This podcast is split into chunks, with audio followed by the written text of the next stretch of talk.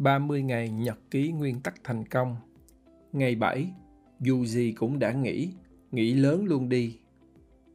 Hôm qua viết xong, tôi cảm thấy cần phải viết tiếp về nguyên tắc này. Trong từng bước, Ray đưa ra thêm một số ý để giúp việc thực hiện tiến trình này tốt hơn. Thực tế, người Việt chúng ta thường làm tốt những việc mang tính sự vụ, sự việc, và đặc biệt là những chuyện linh hoạt theo kiểu thiếu đinh thì tìm dây kẽm để cột, mất búa thì tìm cục đá để đóng đinh. Linh hoạt là một đức tính tốt vì nó giúp chúng ta dễ thích nghi, dễ tồn tại và tiến hóa, nhưng mặt khác, nó phản ánh việc lên kế hoạch và thực hiện không tốt. Để tôi kể câu chuyện này, bạn sẽ dễ hiểu hơn. Hồi năm đầu mới đến Vancouver, nhà tôi bị gấu đột nhập. Số là gia đình gấu gồm mẹ và hai con, xô đổ hàng rào đã mục của nhà tôi vào gara lục thùng rác vì thứ sáu cuối tuần nên thợ quăng cục lơ. Bạn biết là mọi thứ ở đây phải lên kế hoạch xa chứ không phải hú một cái là có thợ đến liền. Vì quá nguy hiểm nên tôi phải quyết định triển chiêu. Cũng sẵn có một người quen ở Việt Nam qua chơi giúp một tay. Các bạn biết là tôi chưa bao giờ làm những việc này, lại tay không tất sắc mà làm hàng rào chứ không phải là sửa cái ghế. Thế là tôi phải lên kế hoạch thực hiện nhanh, nào là loại gỗ gì, kích thước bao nhiêu, cưa cắt ra bao nhiêu cây, máy khoan, ốc vít, vân vân. Tôi phải cầu cứu ông Carlos hàng xóm tốt bụng. Ông già hơn 70 tuổi có thú vui là sửa tàu câu cá, nên nguyên cái gara được dùng để làm xưởng với đủ các loại đồ chơi, nhìn thấy mà ham luôn. Tôi phải tính toán gỗ, ván để rồi ra chỗ khu vực dịch vụ cưa cắt ở Home Depot để họ làm. Đem về nhà là chỉ có ráp vào, đóng thôi nên nó mất thời gian là vậy. Anh bạn cùng làm thấy vậy hối. Thôi, mình cứ chạy ra đó luôn đi tường, tính toán chi cho mệt. Tưởng tượng mua thiếu gỗ thì lấy gỗ ở đâu ra, không có máy khoan thì làm sao, hết pin máy khoan thì ngồi đợi sạc 8 tiếng hay sao. Công việc chuẩn bị nó mới quan trọng, nhưng thường người Việt mình lại coi thường. Hơi vòng vo một chút, thôi để tôi quay lại chuyện nguyên tắc 5 bước thành công. Đây là 5 bước mà Ray đề nghị. Bước 1. Có mục tiêu rõ ràng. Bước 2. Xác định vấn đề, thách thức và không chấp nhận vấn đề tồn tại. Bước 3. Chẩn đoán vấn đề, tìm ra nguyên nhân sâu xa. Bước 4. Lên kế hoạch để giải quyết vấn đề. Bước 5. Thực hiện kế hoạch đến kết quả cuối cùng. Đối với bước 1, Ray nhấn mạnh đến phải ưu tiên, nghĩa là bạn không thể muốn mọi thứ được, bạn phải ưu tiên cho mục tiêu nào đó mà đối với bạn là quan trọng nhất. Do đó, khi bạn chọn một mục tiêu hay nhiệm vụ, nghĩa là bạn phải từ bỏ một mục tiêu khác ít quan trọng, ít bức thiết hơn. Nhiều người đã thất bại ngay từ bước này. Ray nói, đơn giản vì họ sợ không biết bỏ cái này có phí không, hay lỡ bỏ cái này, nó hơn cái kia thì sao? Thế là họ hốt hết cho chắc ăn. Kết quả là không thể làm tốt hết những nhiệm vụ trong một thời điểm với cùng một nguồn lực. Cuối cùng là chả có cái nào ra cái nào. Đừng để những chọn lựa mục tiêu làm bạn rối và nhục chí, phải dũng cảm chọn. Nếu bạn làm thiết kế như là bao bì, poster, quảng cáo báo, vân vân, nguyên tắc của thiết kế là less is more. Bạn chọn nói cái này thì phải bỏ cái kia. Nếu bạn nói nhiều, làm rối thì người xem sẽ khó hiểu và lĩnh hội. Tôi còn nhớ bài phỏng vấn chú của tay vợt Rafael Nadal, cũng là huấn luyện viên. Đại ý phóng viên hỏi là suốt ngày đi đánh như vậy thì cháu ông có ý định vào đại học không? Ông chú Tony mới hỏi lại phóng viên thế này. Thế vào đại học để làm gì? Có việc làm tốt, kiếm tiền, mua nhà, mua xe đúng không? Thì thằng Rafael nó đang làm đó, thậm chí còn làm tốt hơn là vào đại học. Kế đến, Ray viết, đừng nhầm lẫn giữa mục tiêu và ước muốn. Mục tiêu là cái bạn muốn đạt được, còn ước muốn là cái bạn muốn làm nhưng lại cản trở bạn đạt được mục tiêu.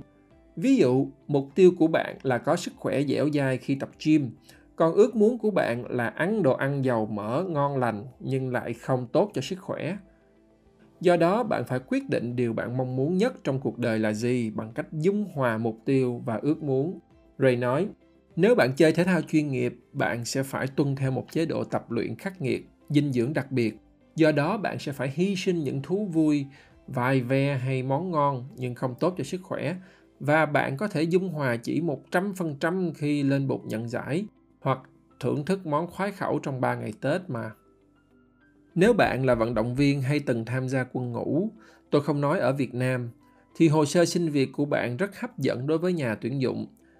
Cả hai đều giống nhau ở một điểm, đó là tính tập trung và kỷ luật. Riêng đối với vận động viên thì họ có thêm ý chí bền bỉ, giành chiến thắng. Khi vững tin bền chí thì bạn có thể làm được bất cứ chuyện gì.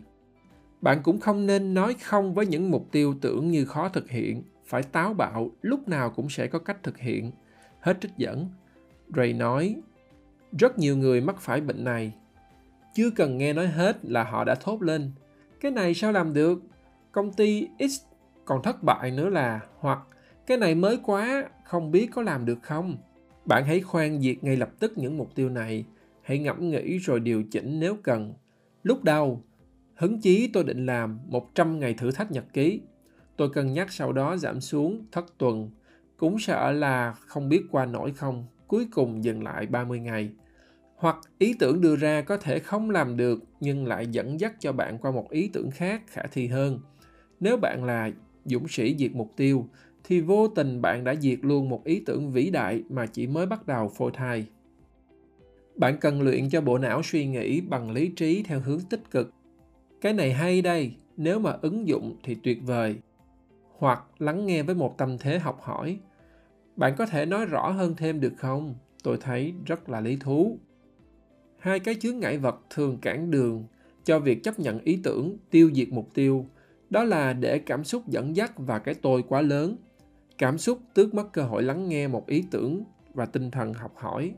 Cái tôi lớn còn nguy hiểm hơn nữa. Tao là chuyên gia nè, tụi mày biết gì mà nói, biến đi. Rất dễ khi bạn trình bày một vấn đề, nhiều người đặt câu hỏi thiếu tích cực một là phản bác chủ quan do cái tôi cao, hoặc bắt bẻ vô lý chỉ để chứng minh là họ giỏi, bạn không biết gì, hoặc muốn phô diễn kiến thức của họ. Dù kiểu nào, người hỏi cũng đều rơi vào hai chuyện cảm xúc và cái tôi. Ray nói thêm, mục tiêu mà bạn nghĩ không thể được, nó chỉ mang tính tương đối và mang tính chủ quan trong thời điểm hiện tại – khi bắt đầu làm bạn sẽ vỡ ra và với tinh thần chấp nhận khó khăn thử thách bạn sẽ thấy những con đường mà trước đây bạn không thấy. Tôi hoàn toàn đồng ý.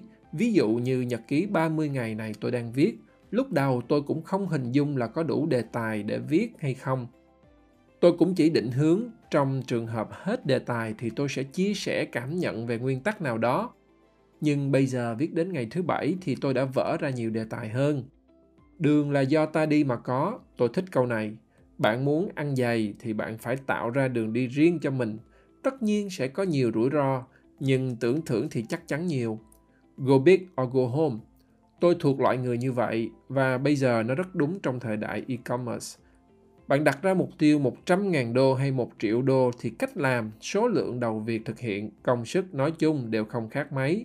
Nghĩa là nó không tỷ lệ 10 lần như doanh số thì hà cớ gì bạn lại chỉ nghĩ 100.000?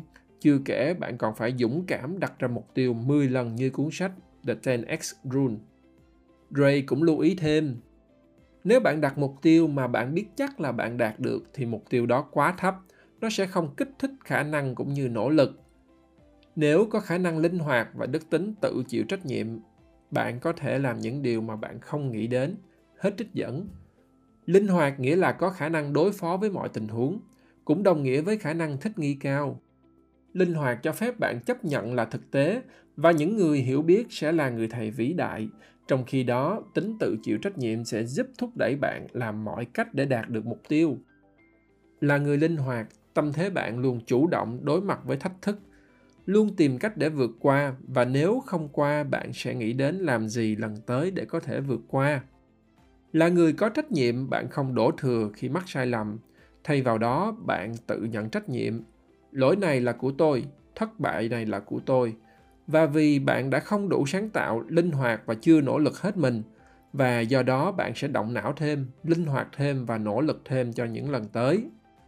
Theo Ray, khi đặt ra mục tiêu trong bước 7, bạn cũng cần biết rõ cách xử lý trong những tình huống bất lợi cũng như cách tiến về phía trước. Trong những tình huống xấu như vậy, đôi khi mục tiêu đặt ra chỉ để bảo toàn những gì bạn có hay giảm thiểu mất mát không nên đặt ra những mục tiêu rủi ro, vì nếu không đạt được, bạn có nguy cơ mất hết. Nhiệm vụ của bạn là chọn những mục tiêu khả thi nhất, và khi đó chắc chắn bạn sẽ được tưởng thưởng. Yuji cũng đã nghĩ, thì nghĩ lớn luôn đi. Đây là câu của tổng thống donald trump, mà tôi cũng rất thích. Đừng có rón rén, sợ sệt. Để có những mục tiêu táo bạo, bạn phải có một ý chí không gì không thể mà tinh thần này không phải từ trên trời rơi xuống, mà nó được nuôi dưỡng từ cấp thấp để có thể lên tới cấp cao hơn. Xin chào tạm biệt, nguyễn mạnh tường, sáng lập Max communications và đồng sáng lập icb x-men.